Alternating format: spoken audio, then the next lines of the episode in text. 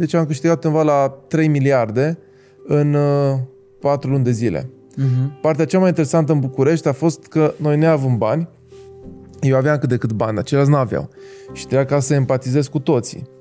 Și n-am putut să stăm. Iar la început, în septembrie, când am venit, era așa de frig, aveți aici pe centură, în pant, uh, Pantelimon, după groapa de gunoi că mirosea în fiecare seară, uh, băi, era un câmp frumos.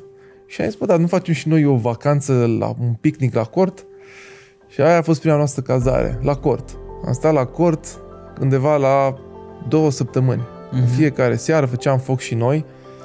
Cred că aici foarte multe persoane care mă întreabă, zim cum să fac bani sau uh, ce trebuie să fac, în ce să investesc și ideea asta, bă, tu ai bani, zim și mie cum să-i fac. Și răspunsul nu e confortabil. Adică okay. răspunsul nu e ce-ți dorești, că oamenii își doresc să spun, pe uite, mergi acolo, faci 1, 2, 3 și la numărul 4 ai deja 10.000 pe lună. Și nu e așa. Răspunsul este, du-te și fă vânzări, știi, și ia-ți un bot suficient de mult încât să nu mai sângerezi, știi, să nu te mai doară. Episod susținut de gândește-diferit.ro, platformă cu zeci de cursuri care te ajută să ai mai mult succes în carieră, să faci mai mulți bani, să ai relații mai bune și o viață extraordinară. Intră acum și fă cont. Alege să treci la următorul nivel și să faci parte din cea mai smart comunitate din România. Salutare, Radu Constantin aici, iar voi sunteți la un nou episod din Gândește Diferit, un podcast ce își propune să aducă oameni cu o viziune diferită care să te ajute să vezi lucrurile dintr-o altă perspectivă. Invitatul pe care l-am pregătit în această seară este antreprenor, autor și cel mai important este războinic de când să știe în lupta asta cu viața și cu succesul. Călin Donca, bine ai venit! Vă salut cu drag! Salutare Călin, te mai întreb încă o dată ce faci pentru că oamenii nu știu că am tras intro ăsta de două ori. Acum fac și mai bine. Acum fac și mai bine decât. Bun. Uh, povesteam înainte să se strice ceva tehnic la noi, adică cu 30 de secunde, că am căutat uh, chestii despre tine și vreau să te întreb așa, direct, cu ce te ocupi, frate? Toată, toată lumea știe de tine de pe Instagram, uh, cu mașinile, cu sporturile, cu toate cele, dar tu ce faci? Te referi ce fac în timpul liber? Nu sau în timpul liber, că în timpul liber business? știm ce faci, ca business. Da. La ora actuală ceea ce fac este să mă ocup de partea de energie, producție, distribuție și furnizare. Vrem să ne focusăm pe producție în ceea ce urmează și am început uh, de anul trecut să fiu foarte interesat de domeniul cripto. Uh-huh. Iar în anul ce urmează vrem ca să găsim o variantă de sinergie între cripto și energie. Mișto. Deși rimează. Fine. Uh, știu că ești de loc din Reșița, dar te-ai mutat la Timișoara. De da, la 2 ani am luat decizia să mă mut la Timișoara. După care am crescut la Timișoara până la 20 și puțin de ani, iar de atunci am mers în toată țara, în fiecare oraș mare. Povestește un pic ce fel de copil ai fost. Ai făcut probleme când erai mic? Ai... Era un copil cu minte, retras, uh, puțin prea retras, foarte timid, foarte uh, timorat, să spun așa. Mm-hmm. Iar în timp îmi dat seama că timiditatea este o boală de care trebuie să te vindeci. Okay. Și din păcate nu există pastile, dar cel mai repede te vindeci după suficiente refuzuri. Pentru că mă gândesc că de aceea suntem timizi, ne este teamă da. de un refuz. Și am început uh, aventura mea de însănătoșire în domeniul vânzărilor, iar prin vânzări, prin foarte multe refuzuri, că la început nu ești bun de nimic, am reușit să mă vindec de acea boală. Am găsit că ai, ai testat și altă țară, gen cu vânzări door-to-door. Deci nu-și povestește un pic cum a fost perioada de... Portugalia, parcă, nu? Ceva de genul am găsit. Da, da, în Porto, mai exact. Am uh, avut ocazia să întâlnesc cu un uh, viitor prieten, pentru că nu știam că mi-e prieten, uh-huh. și mi-a povestit despre modul în care pot să fac bani, să-mi iau mașină la 18 ani, mergând în Portugalia și vânzând tra- tablouri, dar nu era ideea de a vinde tablouri, era ideea de a oferi tablouri. Okay. Adică cumva clienții mă caută, iar eu trebuie doar să le spun că aici sunt. Am înțeles. Și toată lumea le dorește, toată lumea este interesat de aceste tablouri foarte frumoase, iar eu trebuie doar să merg să le arăt. Experiența a fost puțin diferită, iar când am ajuns acolo mi-am dat seama că e foarte multă muncă, de dimineața până seara, la ora 6 ne trezea, dormeam 14 români într-un apartament cu trei camere. Ne. Iar uh, în funcție de cum vindeai, dormea sau nu dormeai în apartament, pentru că plăteai în fiecare seară 7 euro, nu erau 7 euro, sau ba da, cât că erau euro de pe atunci.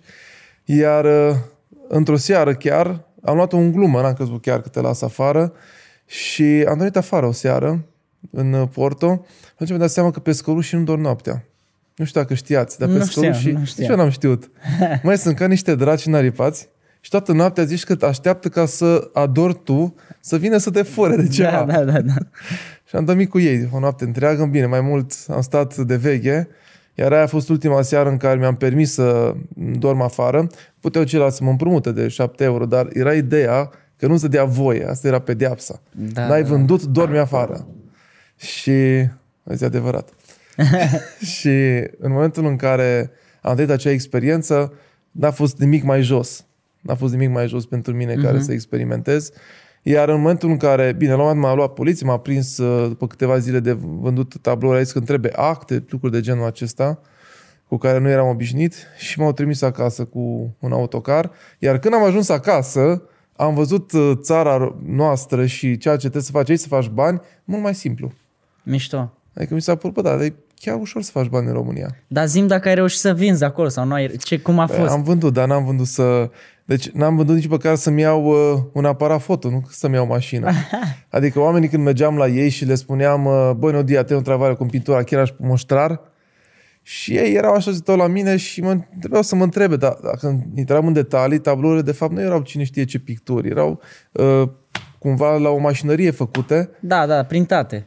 Iar eu nu trebuia să intru în detalii de genul acesta și atunci trebuia să fiu un student din uh, Canada la artă, iar dacă ei vorbeau în engleză, eu dădeam cu uh, franceza, iar dacă vreau în francez, dădeam cu engleza, ca să nu ne înțelegem foarte bine. Am înțeles. Decât pe sume și astea tablourile și dacă vrea să cumpere. Am înțeles. De aceea nu era cine știe ce vânzare, dar cel mai urât lucru era modul în care te considerau în momentul în care mergeai să, să le vinzi, în sensul că păreai, uh, nu știu, nu cerșetor, dar asemănător, gen, vai de steaua ta, ai venit da, uh, da, să da, ne da. dai un tablou cu 30 de euro.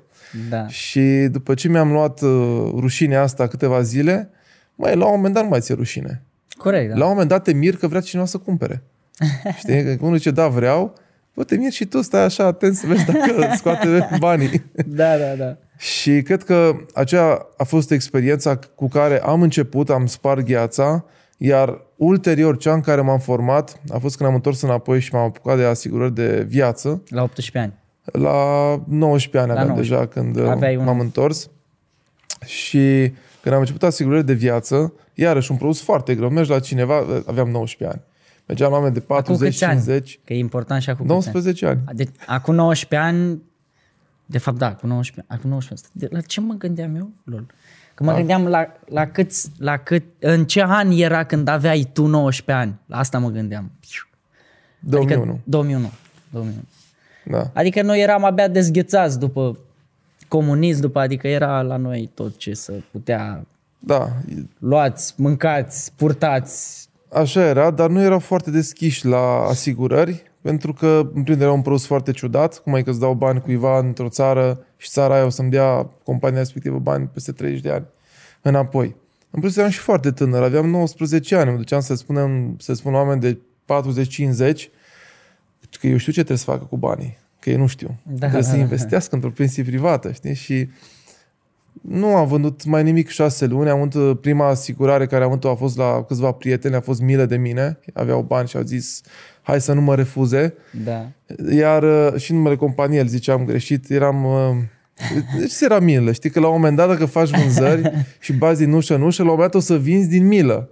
Cuiva îi e milă de tine și cumpără, da, nu da, că ești tu bun. Iar următoarea asigurare care am vândut-o când a zis la că vrea, eu m-am ridicat de la masă să plec. Eu am crezut că e, e o glumă că vrea. Adică... Nici tu nu mai aveai încredere că cineva poate să cumpere. Nu, nu mai aveam încredere, mergeam pe altă regulă, mergeam pe regula rezistenței, să văd cât de mult duc. Ah, ok. Și în fiecare lună când mergeam iarăși la seminariile de instruire, la acea companie, ăia credeau că de la concurență.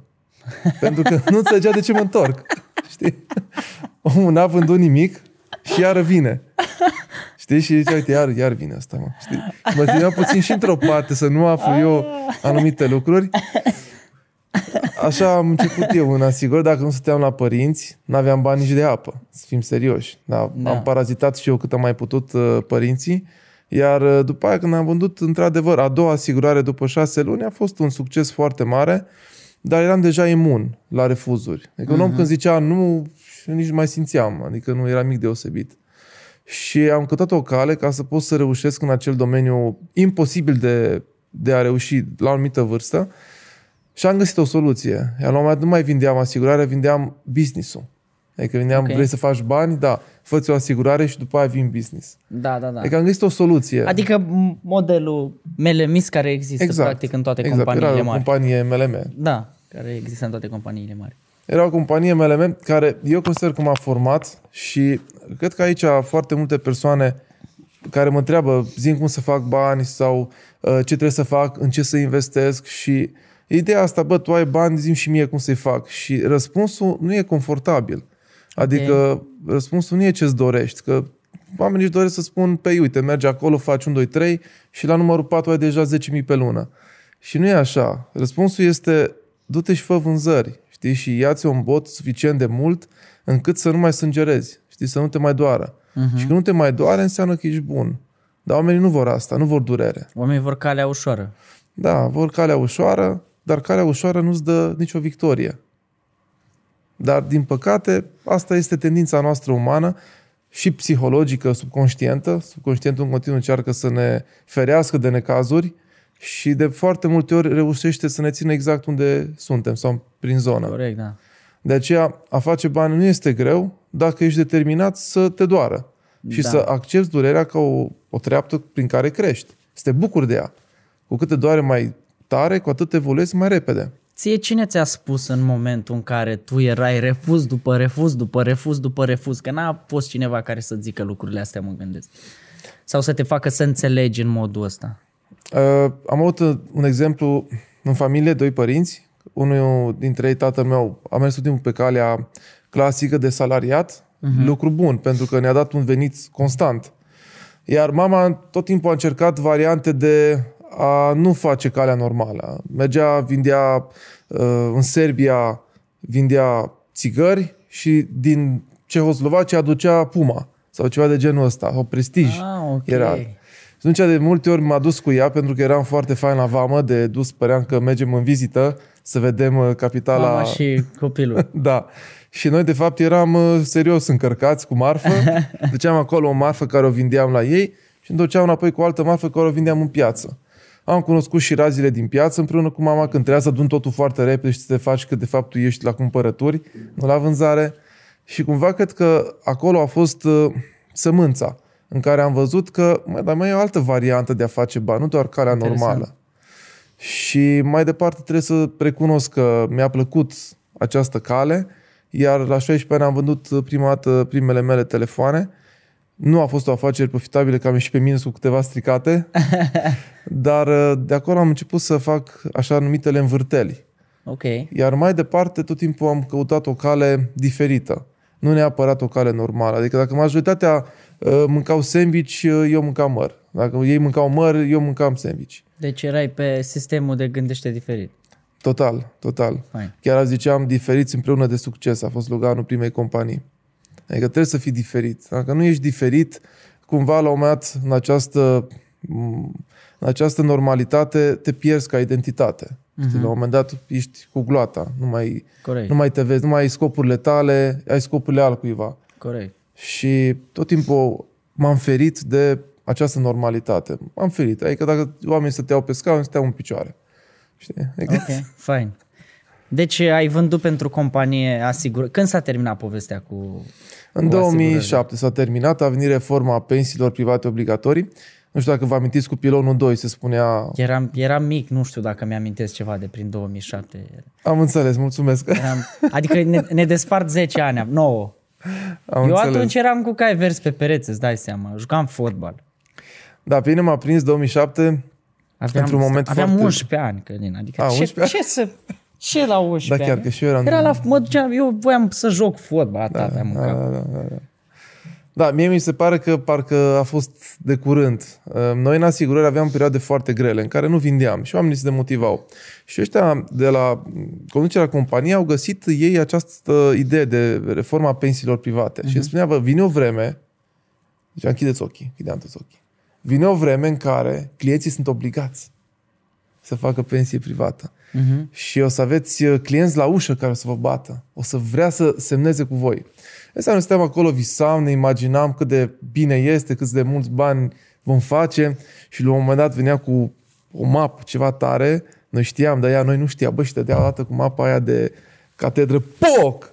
Zicea, dar ăsta nu e momentul ăla. Trezea din visare. Și la un moment dat a venit momentul ăla, în 2007, în momentul în care, din păcate, compania cu care eu am colaborat n-a fost deloc pregătită, era pregătită doar cu ideea în sine, nu era pregătită să facă cu adevărat acea reformă. Și atunci am făcut schimbare. Am mers din acea companie după patru ani jumătate într-o altă companie din Slovacia cu care am colaborat în următorii 10 ani, stat în ah. compania respectivă, tot de MLM, dar a început în România cu reforma pensiilor. Reformă care pe mine m-a prins cu 2104 persoane în echipă, pentru că eu n-am așteptat să înceapă.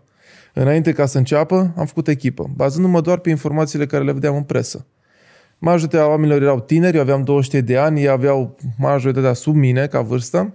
Am închiriat când a început pe 15 septembrie 5 loganuri, nu știu cum de mi l-a dat cel care, de la care le-am închiriat și ne-am băgat în cele 5 loganuri câte 5 persoane în fiecare și ne-am luat prima dată la Craiova, după aia București, Constanța, în fiecare oraș și mergeam la garsoniere, unde nu mergea nimeni.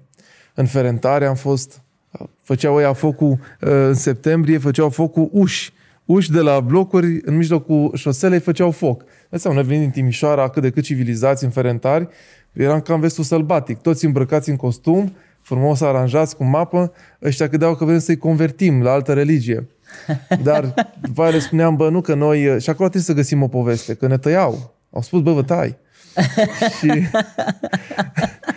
și aveam, aveam o fată de 16 ani, știi, adică aveam tineri, aveam copii de 18 ani până la urmă care erau da. cu mine, înferentari, toți mânați de dorința banului și le-am spus în următor, zic, bă, noi am venit aici să mărim pensiile bunicilor voștri. Da? Noi suntem aici pentru pensii mai mari. Trebuie ca să mergem la ei să le mărim pensia. Vreți să le dăm pensii mai mari? După aia vedeam ca și gardă de corp, ne așteptau, ne deschideau ușile, băteau ei înainte, înșurubau becul pe casa scării, că nu era bec pe casa scării. Nebunie. Trebuia să ai relații să pui becul. Da, da, da, da. Și am făcut foarte multe adeziuni inferentare. În total am făcut în echipa mea 15.700 de adeziuni aproximativ. Am avut un comision de 20 de lei, deci am câștigat undeva la 3 miliarde în uh, 4 luni de zile. Uh-huh. Partea cea mai interesantă în București a fost că noi ne avem bani, eu aveam cât de cât bani, dar ceilalți nu aveau. Și trebuia ca să empatizez cu toții. Și n-am putut să stăm. Iar la început, în septembrie, când am venit, eu era așa de frig, aveți aici pe centură, în pant, uh, Pantelimon, după groapa de gunoi, că mirosea în fiecare seară, uh, băi, era un câmp frumos. Și am zis, bă, dar nu facem și noi o vacanță la un picnic la cort? Și aia a fost prima noastră cazare, la cort. Am stat la cort undeva la două săptămâni. Uh-huh. În mhm. fiecare seară făceam foc și noi uh, din uh, ce găseam acolo. Jucam prinsa seara să ne încălzim, că nu puteai să te culci în frig. și așa, așa a arătat, uh, ne spălam pe dinți la bidon, foarte interesant. Dar ceea ce mi-a plăcut și ceea ce am învățat este că dacă există un scop suficient de motivant pentru fiecare, există și soluții, există și mijloace. Uh-huh. Adică foarte multe persoane au povești, scuze, păreri, explicații de ce n-au reușit. Da. Iar tot lângă ei sunt persoane care au reușit venind din același punct. Acum este despre tine. Te rețin doar un minut pentru că vreau să te întreb ceva. Îți dorești ca viața ta să treacă la nivelul următor? Dacă răspunsul este da, ei bine, nimic nu este întâmplător, iar tu ești exact unde trebuie. Permitem să-ți prezint platforma gândește-diferit.ro locul unde vei învăța din zeci de cursuri susținute doar de experți în domeniu care deja au ajuns la succes, cum să ai și tu mai mult succes în carieră, cum să câștigi mai mulți bani, să evoluezi în business, cum să ai relații mai bune, dar și cum să ai un stil de viață extraordinar. Ești doar la un clic distanță de a descoperi strategiile practice și aplicabile care te vor ajuta să-ți îmbunătățești viața și să o duci la nivelul următor.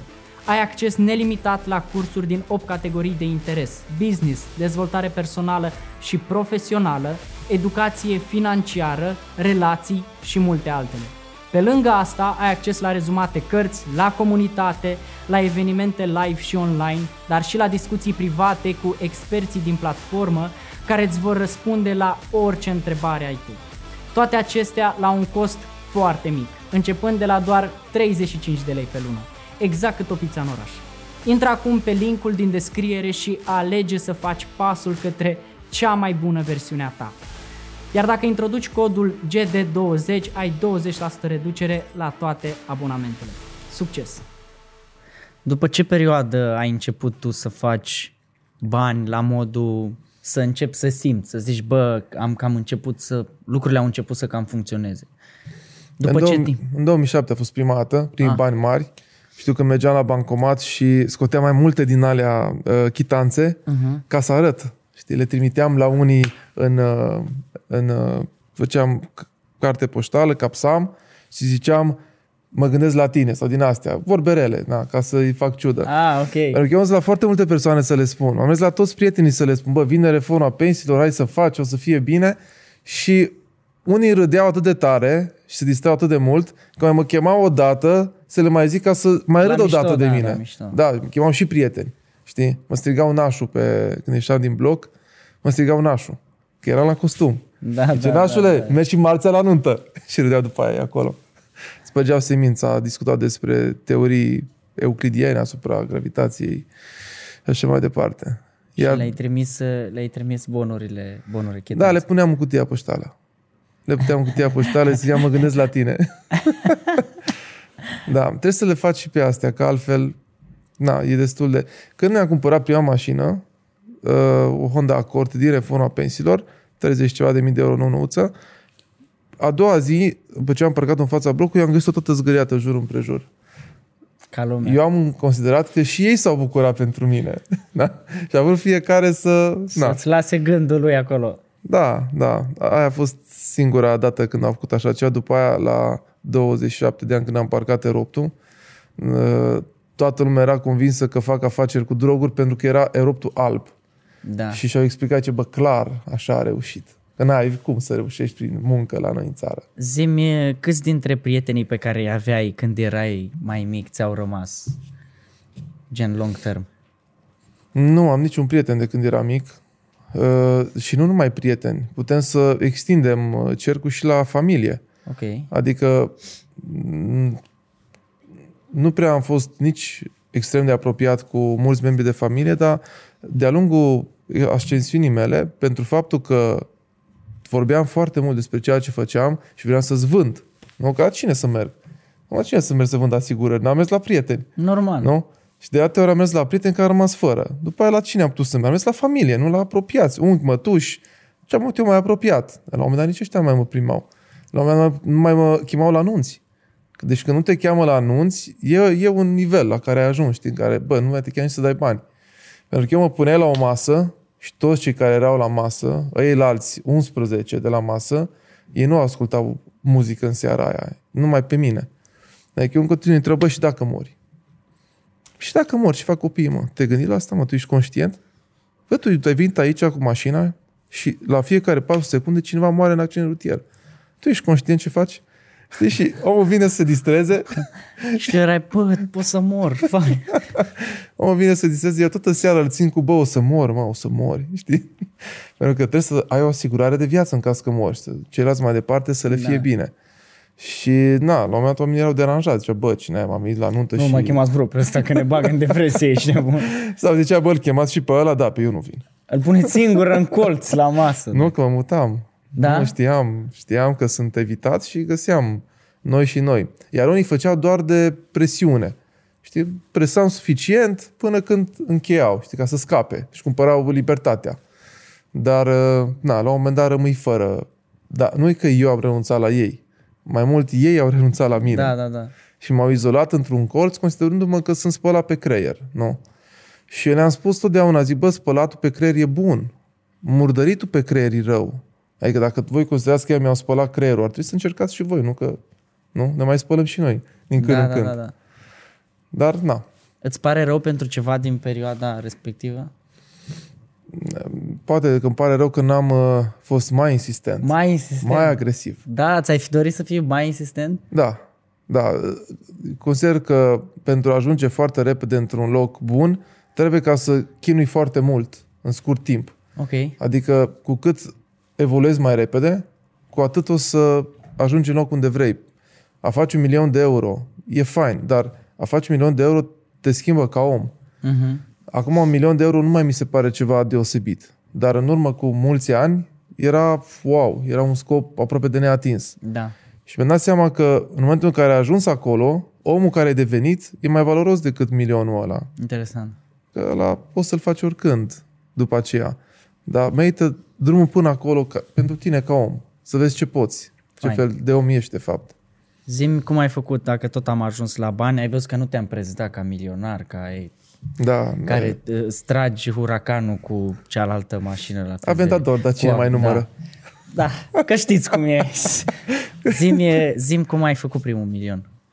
Uh, primul milion l-am făcut în, uh, într-o activitate tot mele mistică. În 2000 10, era așa numita reforma sănătății care trebuia să înceapă și n-a mai început. Uh, era peste tot la televizor, toată lumea zicea că vine și din păcate am făcut doar unul și ceva milioane în acea perioadă, dar dacă începea așa cum s-a promis, ar fi fost o afacere de câteva zeci de milioane. Iar uh, după aceea, la 2 ani, am pierdut pe toți, în 2 ani, adică în 2000, 2011, la final 2012 am bucurat de ei. Atunci mi-am cumpărat și un R8 și un X6 și știu că a fost foarte rapid să îi cheltui. Adică la un moment dat tot căutam unde am pus. Știi, unde, unde sunt, pe ce am cheltuit, că se dizolvă atât de repede și în momentul în care vrei să faci investiții, să zici, bă, acum am bani, investesc și eu în imobiliare, mă apuc de lucruri serioase, fonduri de investiții care îți garantau un randament foarte bun, ei bine, am observat că atunci când un om cu experiență se vede cu unul cu bani, după întâlnire, ăla cu experiență pleacă cu bani, iar ăla cu bani pleacă cu ceva experiență. Eu am plecat cu foarte multe experiențe după 2012, am învățat foarte mult cum să pierzi bani și am ajuns mai jos decât am fost înainte. Wow. Adică în 2017, mi-amintesc și acum, în 2017 am vândut, mai aveam o mașină, un Q7 mai aveam. Wow. Și a trebuit să vând Q7-le, să termin, uh, cum am apucat de imobiliare, nu? Că era la modă, era în trend. Da. Și a trebuit să vând Q7-le, să am bani de decorativă. Adică eram uh, short on decorativă. Wow. și a trebuit să vând Q7-le, a rămas cu un C4, Citroen C4 de 6.000 de euro. Și am luat decorativă, am pus-o, știi? Și când am spus am pus-o, nu mă refer că a pus-o cineva. Ai pus-o Adică tu. mă refer că am tras eu decorativa. Da. Și era o decorativă verde urât, aia, groasnică, mai ales că știam că am dat banii de mașină pe ea. Și aia a fost... Ai uh, dat-o cu nerv. am dat într-o seară toată. Și ala a fost punctul, cred că cel mai de jos din celelalte mai de jos, Da. de dinainte, foarte neplăcut. Știți cum e? Uh, În momentul în care nu ai bani, bă, n-ai bani, n-ai cunoscut o viață diferită. În momentul în care n-ai un milion, zici, bă, dă naiba, știi? Adică Da. sunt și când alte ai lucruri gustat bune. Acolo, Bă, după ce l-ai și îl pierzi și ți amintești cum era e și... dureros. Măi, parcă te chinie și în vis. Adică nici, nici de dormit nu poți să dormi bine. Mhm. Și, na, am suferit uh, foarte mult în 2017. Uh, apropiații și vecinii, uh, știu toți, am început mai multe case deodată, am rămas la un moment dat fără echipe și am ajuns la un moment dat în 2017 să-mi fac eu cu tatăl meu casa până într-un anumit stadiu. Ma. A trebuit ca să puneam la ora două noaptea polistiren, că venea iarna și trebuia să ne grăbim. Știi, și dacă le spui așa la unii alții, zic, a, pui polistiren la două noaptea. Bă, dacă ești acolo, Îți dai seama. și tre- trece prin tine, adică t- uh, fiecare celulă o simte și în momentul ăla atunci te schimbi. Doar prin astfel de dureri și clipe. Se întâmplă ceva după aia în tine. Altfel, când toate sunt bune, știi, știi cum e? Vara nu-ți vine să faci business. Că e fain. Da. E fain. Oriunde găsești un ștran să-ți arunci uh, corpul. Dar când e greu și rău, atunci vrei să scapi de starea aia. Vrei să scapi de gaura în care ești. Să ieși naiba afară, să nu mai intri niciodată. Zim cum ai scăpat de gaură. A doua oară, de fapt era a treia oară, dar tot timpul e mai ușor de fiecare dată, pentru Da. că știi deja setarea. Iar eu am câteva principii pe care le urmăresc foarte simple, care funcționează foarte bine pentru mine și am ajuns ca să am o eficiență foarte mare în momentul în care folosesc aceste secrete, să le zic eu. Le-ai scris în cărți? Sunt scrise și în cărți. Bun. Da? Bă, să Le-am- știe oameni, știi? Bă, dacă vreți... Mă. Eu am încercat în cărțile pe care le-am scris, cea prima carte am scris la 23 de ani, Mhm. uh-huh. exact după ce am făcut 80.000 de euro în 4 luni de zile.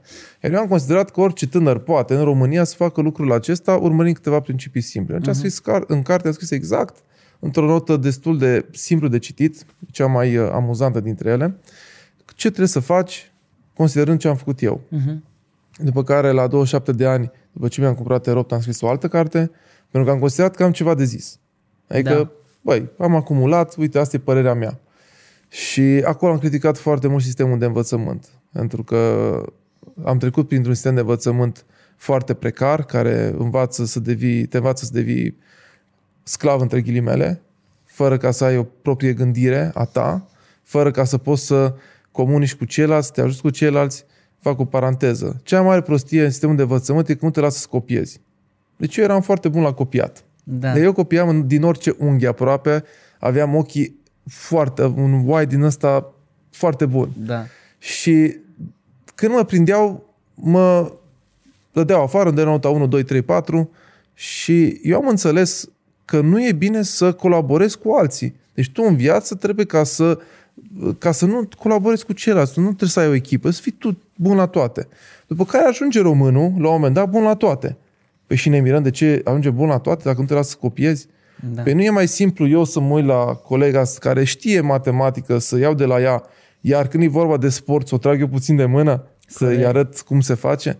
Adică copiatul e sănătos. E sănătos să colaborezi cu ceilalți, nu? Că asta ne învață. După Da. aia, după aia trebuie să mergem la teamwork sau m, building modes 1, 2, 3, unde te învață exact ce n-ai făcut în Da. da. primii ani de învățământ.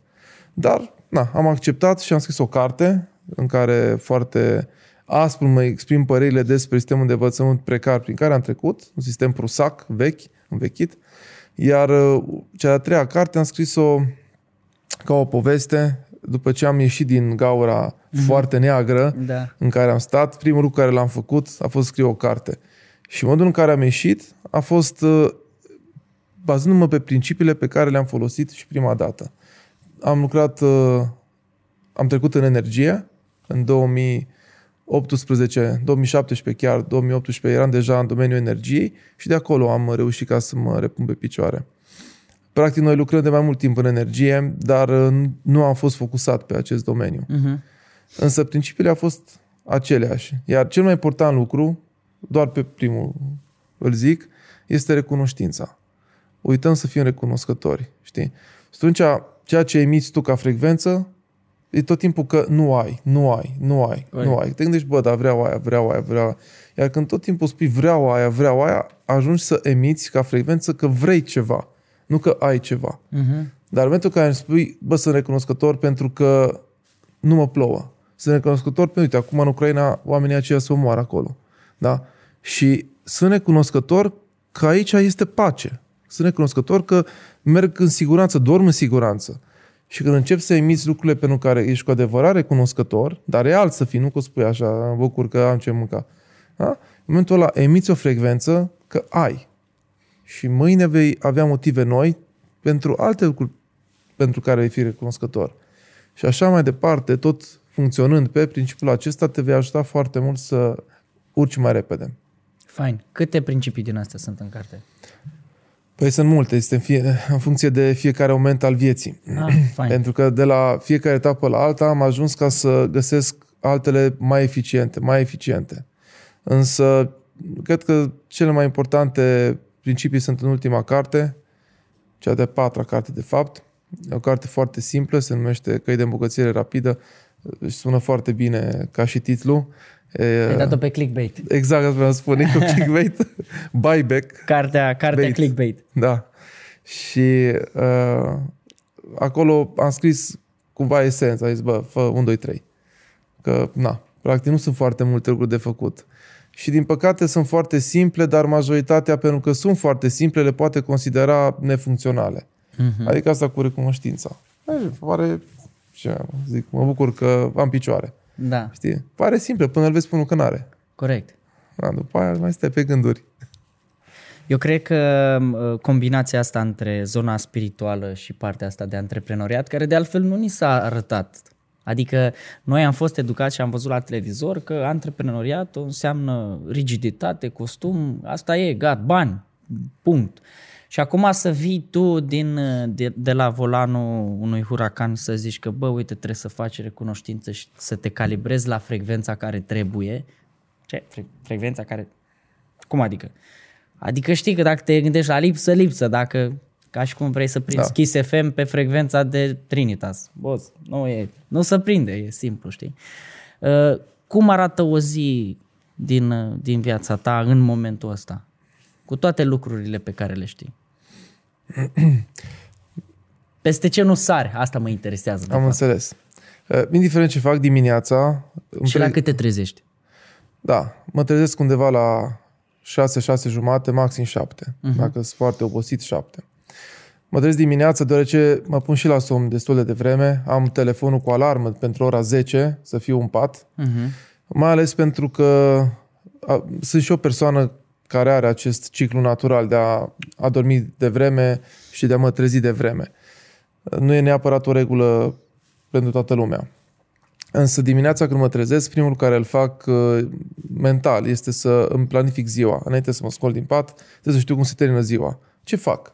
Uneori stau 10 secunde, pentru că, nu știu, sunt cu snowmobile în munți, știu exact ce urmează să fac, dar chiar și atunci am anumite scopuri pe care trebuie să le ating în ziua aia când merg cu snowmobile Adică nu merg să mă plimb. Da. Trebuie să merg la panta aia, trebuie să fac urcarea aia, trebuie să fac pădurea aia, trebuie să fac așa. Iar după aceea, asta este primul lucru, după care îmi repede repede câteva afirmații, da? câteva afirmații pozitive, câteva recunoștințe, rapid, nu durează, nu știu, un minut. Mă gândesc pentru lucruri care sunt bucuros și după aceea mă trezesc și beau sucul verde. Sucul verde este o combinație de un litru jumate apă cu pătrunjel uh, și diverse alte verdețuri. Trebuie să fie verde ca idee. Pe care îl beau uh, înainte să fac orice. Am câteva suplimente pe care le consum dimineața, cum ar fi uh, omega-3. E un ulei care ajută foarte mult partea de gândit. Și mai departe, practic încep ziua după ce am băut acest suc verde. Acum, sunt două tipuri de zile. Zilele de business și zilele de relaxare. Na. Câte sunt de business, câte sunt de relaxare? Mai multe de relaxare acum. Ok. Acum sunt mai multe de relaxare. În sensul că iarna merg foarte mult cu snowmobile Nu știu, 80% din timp sunt uh, în zăpadă. Iar vara merg foarte mult uh, pe apă. Îmi place mult să merg pe apă uh-huh. cu barca și na, astea sunt zilele de vară. Iar în rest sunt zilele de business. Iar în zilele de business, cea mai eficientă perioadă e de la ora 8 la ora 12. După ora 12 nu prea mai, nu mai prea mai lucrez, nu mai sunt eficient. Uh-huh. Da. Iar în cele 4 ore, cel mai mult este să organizez oamenii cu care lucrez. Am învățat de-a lungul timpului că dacă vrei să le faci pe toate, vei fi magia afacerii tale și când uh, tu vei sclipi, va sclipi și ea, iar când tu vei obosi, va obosi și ea. De aceea am învățat să cresc cu oameni lângă mine, să îi deleg și să-mi asum greșelile care ei le vor face cu siguranță și pe care eu știam să nu le fac. Pentru că asta e cea mai mare frustrare când vezi că greșește cu ceva ce tu știai să faci. Da, da, da. Și zici, da, bă, dar puteam să fac eu treaba asta, să nu pierdem un milion la o tranzacție pe trading, cum am pierdut în 2020 într-o singură zi. Și îți vine să-l omori, să răstrângi de gât pe omul respectiv, dar tocmai ce a învățat în sfârșit și omul acela cum să piardă un milion și devine foarte valoros, da. pentru că altfel vei duce altul și trebuie să învețe și următorul. De aceea trebuie foarte multă toleranță, flexibilitate cu oamenii pe care îi crești, iar dacă ai încredere că este un aluat bun, este ceva acolo bun în el, trebuie să ai răbdare și la un moment dat, uh, cred că orice om dorește să evolueze Clar. și să crească. De aceea nu sunt foarte ocupat uh, cu programul meu de business, dar sunt perioade în care e nevoie de mine, iar atunci ziua se transformă total și lucrez de la ora 7 la ora 11 noaptea până pic jos, chiar și noaptea. Adică Ai Când trebuie să antrenament lucrez, Din, uh, am, am mult antrenament. Lucram înainte și 23 de ore până picam jos. La un moment dat adormeam în timp ce vorbeam sau în timp ce ziceam ceva sau așa mai departe. Puneam capul jos pe masă și dormeam. mamă. Pentru că vreau să văd cât duce fizicul. Da? Și duce mult, duce mai mult decât ne așteptăm noi să ducă. De aceea, când trebuie să muncesc sau avem un proiect nou, nu există limită de, de muncă. Și dacă, de exemplu, uh, e nevoie să mă întorc în imobiliare, acum avem afaceri imobiliare, dar nu sunt eu implicat. Dacă este nevoie să mă întorc acolo și să facem un proiect nou, eu o să vreau să stau acolo, să văd fiecare șurup, ioliță și absolut tot ce se întâmplă, că până nu simt eu activitatea, nu o să înțeleg nimic ce se întâmplă acolo. Clar. Dacă nu ești racordat la ea, degeaba o faci. Și mi este și e o mândrie să lucrezi. E o mândrie să te murdărești pe mâini. Eu, deci eu la mine știu să pun, știu să pun gresie, știu să pun faianță, adică pentru mine e o mândrie că am pus parchet, Polistiren. polistiren nu știu bine, adică chiar la chiar polistiren acolo chiar mai, poți să, mai, mai prins poți să acolo. fac carieră dacă... Da, nu, acolo pot să fac tutorial deja. Adică pot să spun cum se face. Am înțeles. Adică sunt unele lucruri cu care eu mă mândresc că le-am făcut, chiar dacă unii, poate vecini se uitau la mine uh, cum eu puneam polistirenul și aveam un iopt parcat în față la un moment dat. De la bine nu m-a interesat, pentru că a trebuit să înțeleg afacerea înainte ca să pot să mă bazez pe cineva. Fain. Dacă ar fi să pierzi tot acum încă o dată, care ar fi, care ar fi primele lucruri pe care le-ai face după? Da, tot, da, tot. Erase. Tot financiar, adică. Financiar, da. Că e important oamenii dacă îi pierd sau nu. Pentru că dacă nu pierd oamenii, uh, suntem o mână de persoane apropiate. Unii sunt cu mine de 15 ani în colaborare, unii de 12, de 7 ani. Iar cu acei oameni, cred că într-o lună, maxim, ajungem la, nu știu, 30% din ce avem acum, dacă uh-huh. pierdem tot. Pentru că ceea ce știm e foarte valoros. La ora actuală în piață, mai ales în piața de energie, în producție și furnizare, sunt foarte puțini specialiști. Uitați-vă și voi. Chiar mă gândeam. Vrei să-ți montezi panouri solare? Pentru că acum va veni un trend foarte mare. Anul ăsta, așa încet încet, dar anul următor, când prețurile o să ia razna cu totul, o să fie ceva care pe toată lumea o să intereseze. Chiar m-am uitat pe Google uh, Trends și am văzut cum crește uh, ca și cuvânt de căutare panouri solare. Dar dacă vrei să mergi la o firmă acum, nu există în România o firmă la care zici, bă, ăștia sunt numărul unu. Ăștia cei mai buni în panouri solare. Da? Sau printre cei mai buni. Uh-huh. Și uh, mai departe, noi care ne-am construit propriile parcuri, noi n-am avut niciodată să zicem, uite, cu ăștia facem. Lipsește specialistul pe domeniul Da. da. acesta. De asemenea, în furnizare.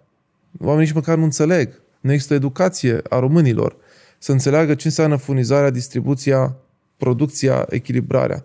Oamenii cred că e o companie care le face pe toate, și furnizare și distribuție. Și nu este.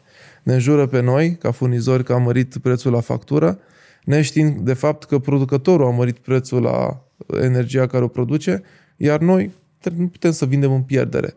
Nu. Dar asta nu mai știe nimeni. Nici măcar faptul că statul României e cel mai mare producător de energie și gaz. Și de ce să se uite la noi când trebuie să se uite exact la cei care explică despre ce se întâmplă. Dar uh, pe mine asta m-a făcut ca să înțeleg valoarea noastră și dacă ar fi să o luăm de la zero în domeniul ăsta, am urcat foarte repede pentru că nu, nu sunt specialiști. Și am găsit foarte repede cu cine să colaborăm, vom- am fi angajați la cineva la început, ca ulterior să devenim asociați și, dacă nu se dorește mai mult de atât, să ne facem propriul business. Consider că maxim într-un an aș fi la loc. Cel puțin la loc. Și încă ceva interesant legat de restarturile astea. Când faci un restart, e ca și atunci când îți faci curățenie în casă, în cameră. Eu când fac curățenie, ceea ce fac e să scot tot afară și după aia să pun la loc doar ceea ce mă interesează. Și cred că dacă ai- aș ajunge la zero din nou, nu-mi doresc, că mi-e bine, uh, cred că n-aș mai aduce cu mine anumite lucruri. Le-aș lăsa deoparte și aș face terenul mai curat și aș crește chiar mai repede după aceea. Fain. Un moment, uh, un moment de cotitură pe care l-ai avut în, uh, în viață. Complicat așa pe care l-ai resimțit. Cel mai uh, urât moment, greu și așa mai departe, a fost în 2000, uh, 2000, 2000, la 23 de ani. Aveam 23 de ani, acum 15 ani, 2007, 2007 la final, la 2007 la final a fost. În momentul... Nu, nu, nu, 2000, 2008. 2007-2008. Uh-huh. Am făcut foarte mulți bani. Uh, în moment, în 2007 am făcut bani, în 2008, uh, da, în 2008 a fost. Și făcând foarte mulți bani, am cumpărat un X6. Atunci a apărut X6 în 2008, dacă ne da. ducem aminte, primul da. X6 uh, a fost foarte... Era, era pozat peste tot, era o ciudățenie totală, alb, 4,4 litri, benzină, am luat și ce trebuie, nu mi-am bătut joc. A fost 120.000 de euro, mă amintesc că aveam o garsonieră de 20 ceva de mii de euro și mașina era de 6 ori mai scumpă la casa Deci casa tu era scării. exact ce se povestea Da, atunci a cu făcut mașina. melodii, chestii. Da. da. Și eu am încercat să le explic la cei care comentau că eu nu, eu nu vreau una, un loc unde să stau confortabil. Eu vreau ca locul unde dorm să fie atât de nasol încât să vreau să plec cât mai repede, să vin cât mai târziu. Iar în momentul în care călătoresc în țară să fac bani, călătoresc în mașină. Iar o mașină îmi trebuie și siguranță, și confort, și imagine, să arăta un om de succes. Da, Degeaba da. îmi cumpăram eu un apartament de patru camere și ziceam, bă, să vezi unde stau. Că nu-l vedea nimeni. Știi? Lasă tu Loganul, dar să vezi unde stau. Știi? Că... Uite poză. Da. Ia vezi, place. Și ăla a fost un moment interesant pentru că văzând foarte multă lume mașina, văzându-mă și pe mine tânăr, uh, eram și foarte... Eram un fel de demizeu. Eu chiar mă întrebam, oare mai există zei? Că demizei clar există. mă simțeam foarte deștept, geniu, ceva în business, totul e posibil. Cei de pe lângă mine și ei au început să, să o patineze rău cu mașini de 200.000 de euro, că își cumpără și ei, și așa mai departe. Până când mi-a bătut, mi-a bătut la ușă garda financiară în, uh, undeva în uh, octombrie, noiembrie 2008 și mi-a zis că tot ceea ce am făcut, eu la momentul acela aveam o companie care făcea seminarii de dezvoltare. Ceea ce se face și astăzi, numai că pe atunci nu prea se făceau.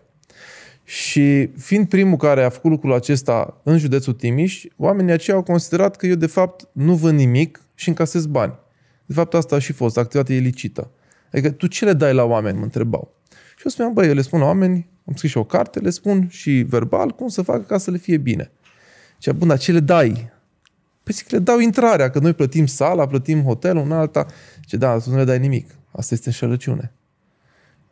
Și Da. mi-au zis că tot ce am făcut, aveam undeva la un miliard jumate banii de atunci, încasați într-o perioadă destul de scurtă, uh, îi iau să mi confiște toți, trebuie să-i dau înapoi, fac și închisoare și e gata. E gata. Mamă. Mi-au uh, sigilat birou unde aveam uh, documentele, cu bandă să nu intri înăuntru, așa mai departe. După care au venit toate celelalte controle care mai puteau să vină uh, și na, a fost ceva de genul, na, asta este, e cam gata, am vrut în ziar, e prima pagină, în ziarele din Timișoara, mafiotul uh, din Reșița a fost prins, eu mafiot la Mamă. 24 de ani, nu? Mafiot. De seama ceilalți care erau mafioți, cum se uitau cu invidie. și norocul meu atunci ăla a fost cel mai duros moment. Știu că mergeam acasă în garsonieră și stăteam și îmi doream liniște. Jucam uh, SimCity ca să-mi iau uh, din cap tot ceea ce aveam. Jucam ca să îmi distrag atenția și cred că ăla a fost singurul moment în care am zis bă, parcă m-aș angaja și eu undeva. Să am și eu liniște. Da. Să-mi vină un salar, să mă prefac că lucrez cât să nu mă dea afară. Adică vreau și eu să am liniște, mă. Ce între mie toți banii ăștia, uite ce am pățit. Bineînțeles că părinții și apropiații au zis, ai văzut? Normal. Ți-am zis să nu faci. Ți-am zis să nu. Ți-am zis eu. Ți-am zis că să nu-ți iei să te arăți că o să vină ăștia după tine, mă. Dar ți-am zis să nu atragi invidie. Da? În continuu. Mi s-a spus de foarte multe ori să lasă capul mai jos, dă-te cu pantofii mai murdari, puțin, nu arăta că nu merge pe Că-ți merge opulență. bine. Da? Că vin ăștia după tine, mă. Maică și o să vezi că... Și au venit. Norocul meu foarte mare a fost că am cunoscut un uh, avocat prin contabila mea din acea perioadă care era puțin pe ideea mea. Omul era și el cu un seria 7, modelul nou. A văzut că am parcat X6, le-a plăcut. Zice, bă, îmi place că ți-ai luat X6. Și a zis, ok, uite, îmi place de tine, te ajut. Nu prea aveam nici banii care trebuia să-i plătesc. Și a zis, bine, uite, dă-mi suma aceasta, o sumă modică și te ajut. Și din momentul acela, când el aici te ajut, doi ani de zile n-am mai auzit nimic de la nimeni. Totul s-a închis.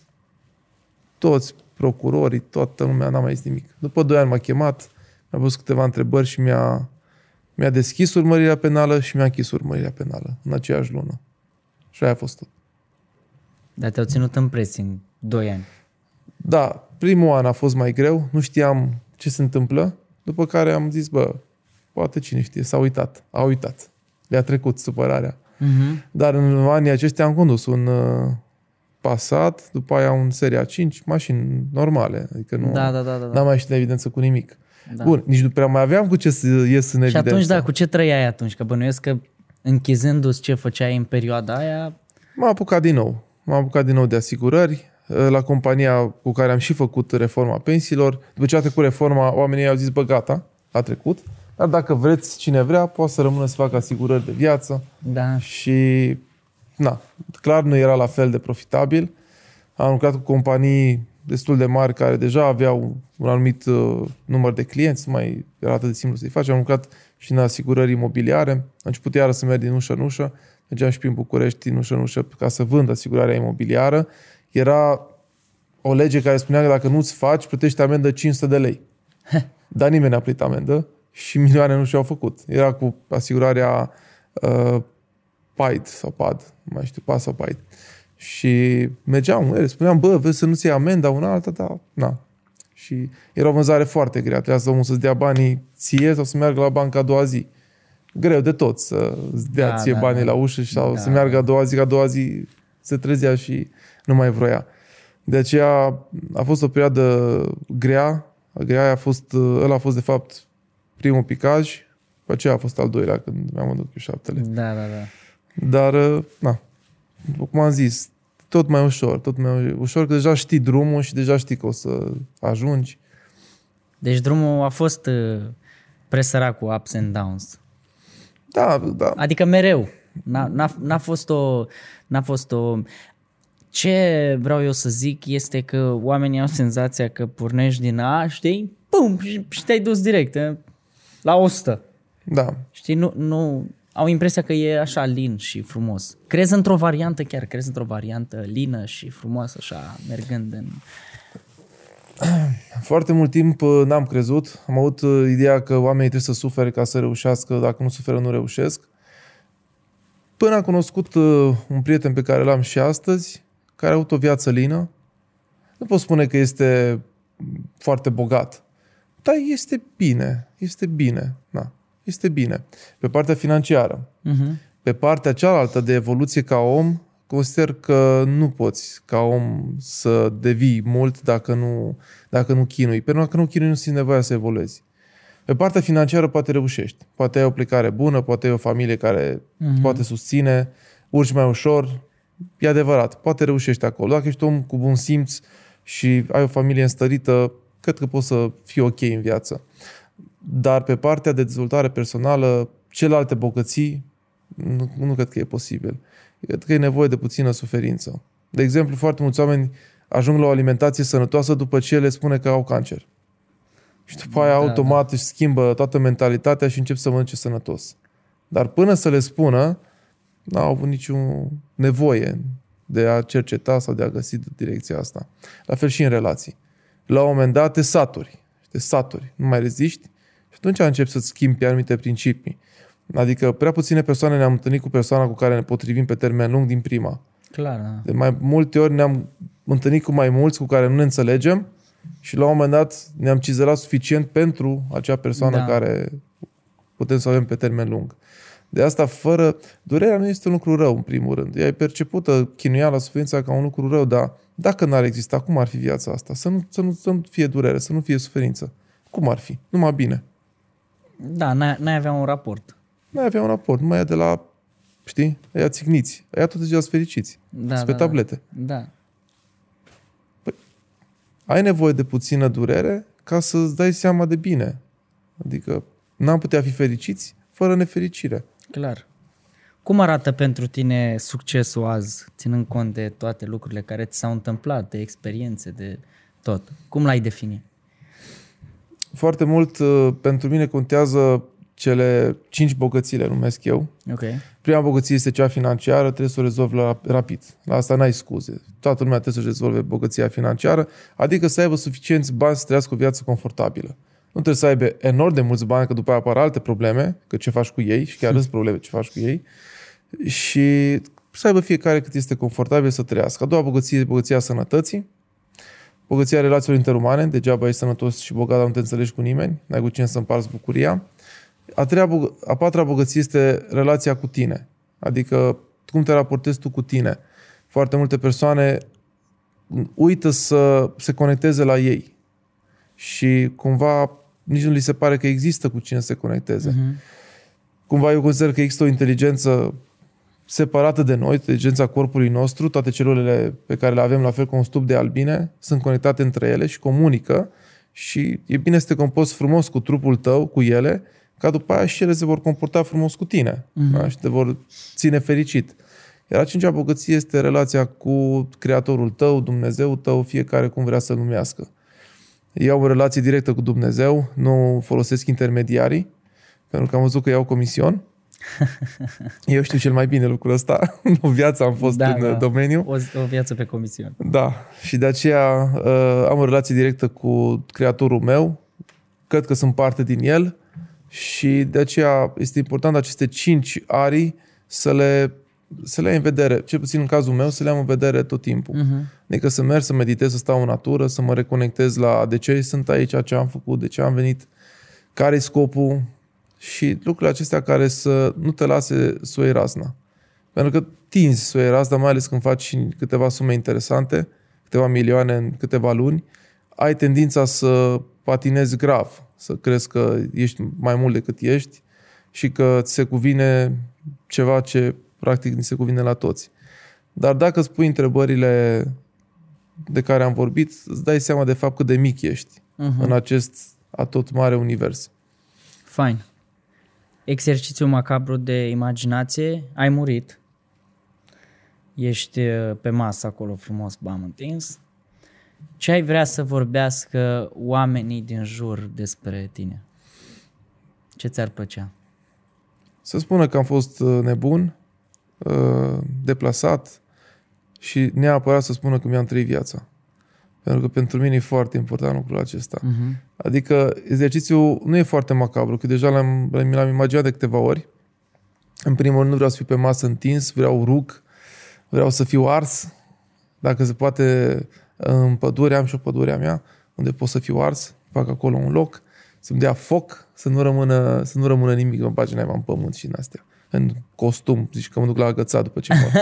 știi? Nu, mă bine să mă pună cu un uh, scutec, cu ceva, o, o eșarfă pe mine și să-mi dea foc. Și ce este foarte important și lucrul la care sunt atent în fiecare zi aproape, este ca fiecare zi să aducă ceva, să fac ceva, să să pun ceva. Iar dacă mâine mor, nu să nu zic, bă, dar mai aveam de făcut un, doi, trei. Mamă, dacă, dacă m-aș fi mers și eu nu știu unde sau aș fi făcut nu știu ce. Adică dacă mor, eu nu pot să zic că n-am folosit viața cum trebuie.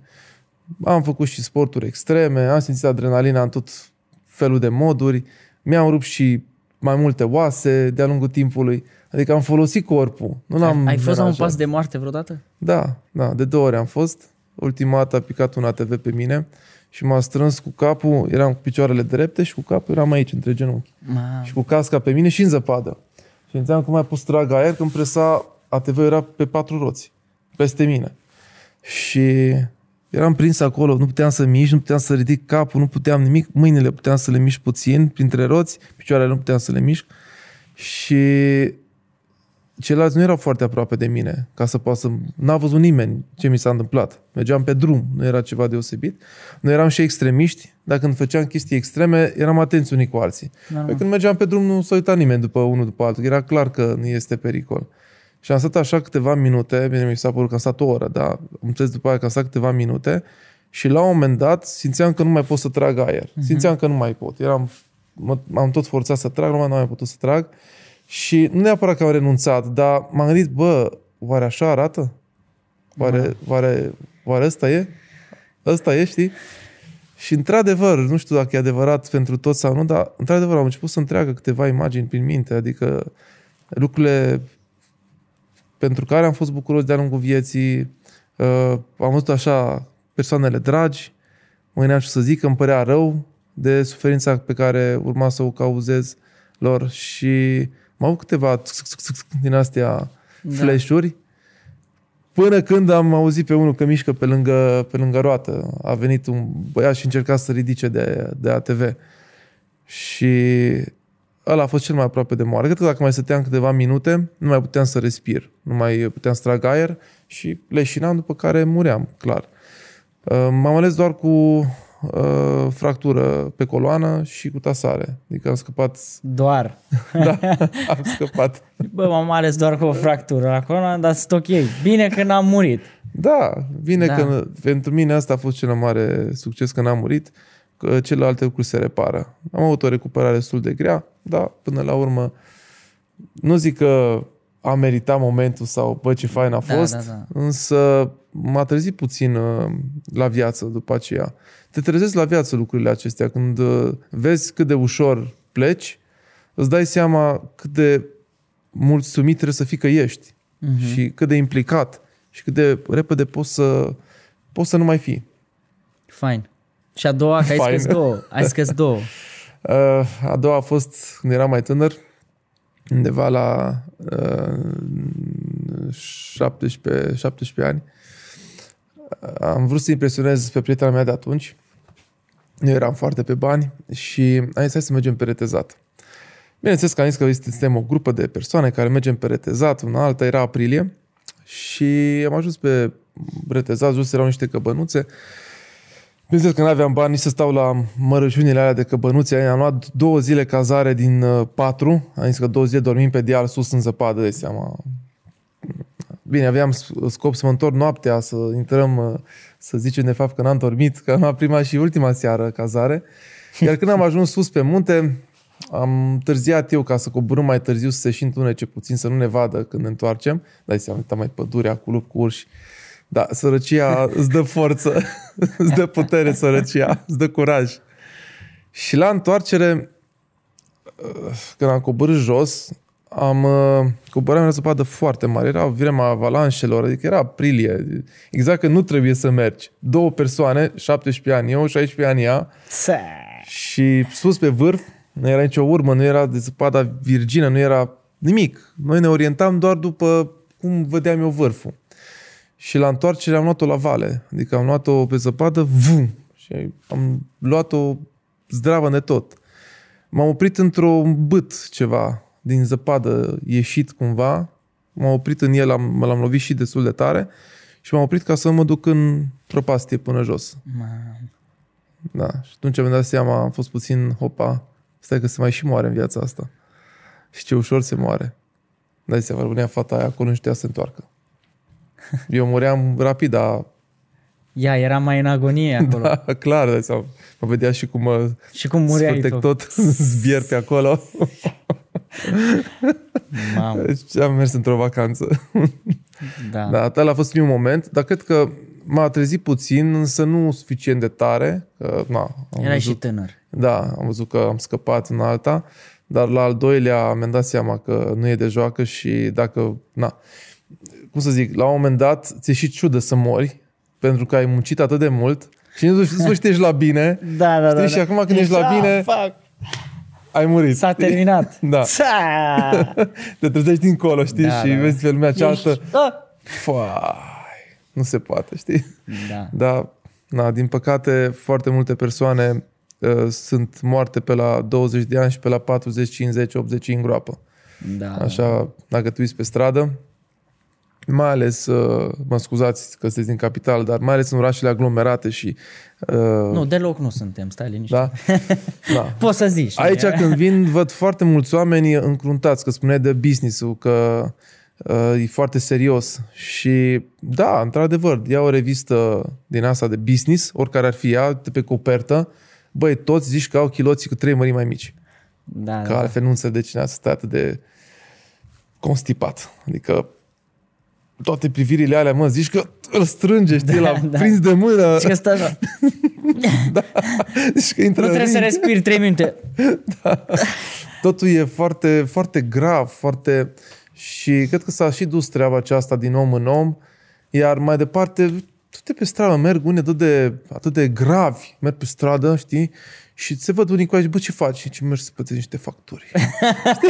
Adică nu face ceva, nu merge da. să prindă pe careva, zice, bă, mi-a bătut unul copilul, mergi să-i spinte ți asta. Mergi să plătești Nu, niște facturi. mergi să plătesc orange sau, eu știu, factura la lumină sau eu știu. Da. Bine, acum am putea înțelege cu factura la lumină, chiar poți să înțelegi Da, da, da, când îi da. vezi că mergi să plătească factura, dar uh, după cum le-am spus eu la mulți, să stea liniștiți că în curând nu mai trebuie să meargă ei, vine executorul, adică nu e, nu e nimic Ah, grav. da, nu. la, la cât se scumpește, la un moment dat mai poți să mergi.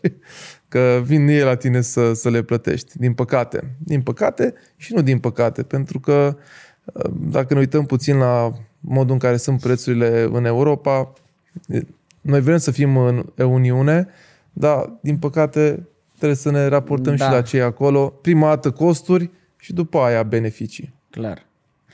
Uh, Călin, acum în încheiere, exercițiu de imaginație. Imaginează-ți un banner mare cât toată clădirea asta, pe care ai posibilitatea să-l pui în orașul ăsta aglomerat numit București, la, la Victoria, acolo în intersecție, știi, intersecția aia mare. Uh, ce ai scrie pe bannerul respectiv pe care l-ar vedea toată lumea? Că ar fi ceva să fac și eu un beneficiu, că nu l-aș... Așa. Cred că cel mai frumos ar spune trăiește banii și acolo sub aș uh, trece crescătorul de unicorni că- de Călin Donca. Da, am înțeles. Să, dacă vreți să și intrați. Mesajul ăsta, Da, da, da. da. poate, na. Sau cine știe. site-ul direct. Uh, Dacă ar fi acest banner, aș vrea să transmit o, o idee pe care eu o văd că o evităm mulți. Fugim să facem bani și după ce am făcut, uităm de ce am făcut. Adică uh-huh. ajungem la ei, după care ce mă da ce cu ăștia? Hai să fac mai mulți. Deci ne punem mari scop. Și uităm să ne trăim banii. Adică pe drumul nostru spre locul unde vrem să ajungem, e mai important drumul decât destinația, pentru că drumul înseamnă 5 ani și destinația înseamnă o zi. Și atunci dacă tu în ăștia 5 ani te-ai obișnuit să-ți amâni bucuria, să-ți amâni plăcerile, când ai ajuns la destinație, tu o să-ți amâni plăcerea. Și tu spui, ok, am reușit asta, bun, check, hai la următoarea. Și toată viața o să fie doar un drum spre ceva. Uh-huh. Și nu o să mai ai timp, nu o să mai ai uh, obișnuința de a te bucura. De aceea, într-adevăr, în perioada de muncă se muncește, dar neapărat la micile realizări trebuie să celebrăm, trebuie să ne bucurăm și trebuie să ne tractăm aventadorul cu ursul, Da, da, că da. l-ai făcut huracan de vreo două ori Da, eu, astăzi. eu, știi ce, eu sunt cu mașinile sunt, uh, nu știu, dă, dă, cum ești tu cu... Zim ceva ce nu te pasionează. Greu de zis. Nu știu, cu canapelele. A, da, nu mă știi? pasionează. Adică, o, Cu berea. da, nu știu, pentru mine, da, sunt mișto, îmi plac, ua- nice, dar nu Am înțeles. știu exact cât, motor, ce, a, nu, a, nu știu. Da, e- eu dacă o văd așa zic, mamă, ce tare e.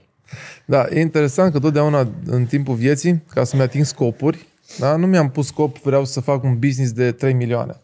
Pentru că nu puteam să simt businessul de 3 milioane, oare cum e să simți treaba asta, dar îmi spuneam, uh, vreau să-mi iau Aventador. Da? Uh-huh. Bine, spuneam și mai departe, vreau să vă iau Aventador pentru că astfel voi avea foarte frumoase femei în jurul meu. Uh-huh. Că trebuia să am și puțin un endpoint mai, Da, da, da, da, da, mai, mai strong. interesant. Da, da. Și uh, putând să vizualizez mașina, foarte ușor e să vizualizezi o mașină, cum îi stai în ea, emoția care ți-o dă, uh, cum te simți când o vezi, cum te simți când o și cum te simți când se uită alții după tine, că na, contează și asta. Uh, Atunci am avut posibilitatea să ajung mai ușor la scopuri. Pentru că aveam imaginea clară, unde mm-hmm. merg. Majoritatea, din păcate, nu știm unde merg. Nu știm unde mergem. Dacă oprești un om pe stradă, îmi spui care e visul tău. Habar Da, n-are. da, da. După aia spui, tu anul o să-ți faci un milion, râde. Deci el nu știe unde merge și e convins că nu o să ajungă la bine. Și nu știu cum o să ajungă. Da, lu- Normal că o să fie greu. El Da. e deja pregătit pentru o viață grea. da. Călin, uh, mersi pentru discuția asta. Și eu mulțumesc pentru sinceră invitație. și directă, așa. Uh, și mersi că îți dorești să lași lumea un loc mai bun decât ai găsit-o. Păi, așa trebuie să facem fiecare pentru că doar atât putem face aici. Iar dacă facem aici ceva bine, poate ne lasă și dincolo. Doamne ajută. Mersi încă o dată. Cu drag. Episod susținut de gândește-diferit.ro, platformă cu zeci de cursuri care te ajută să ai mai mult succes în carieră, să faci mai mulți bani, să ai relații mai bune și o viață extraordinară. Intră acum și fă cont. Alege să treci la următorul nivel și să faci parte din cea mai smart comunitate din România.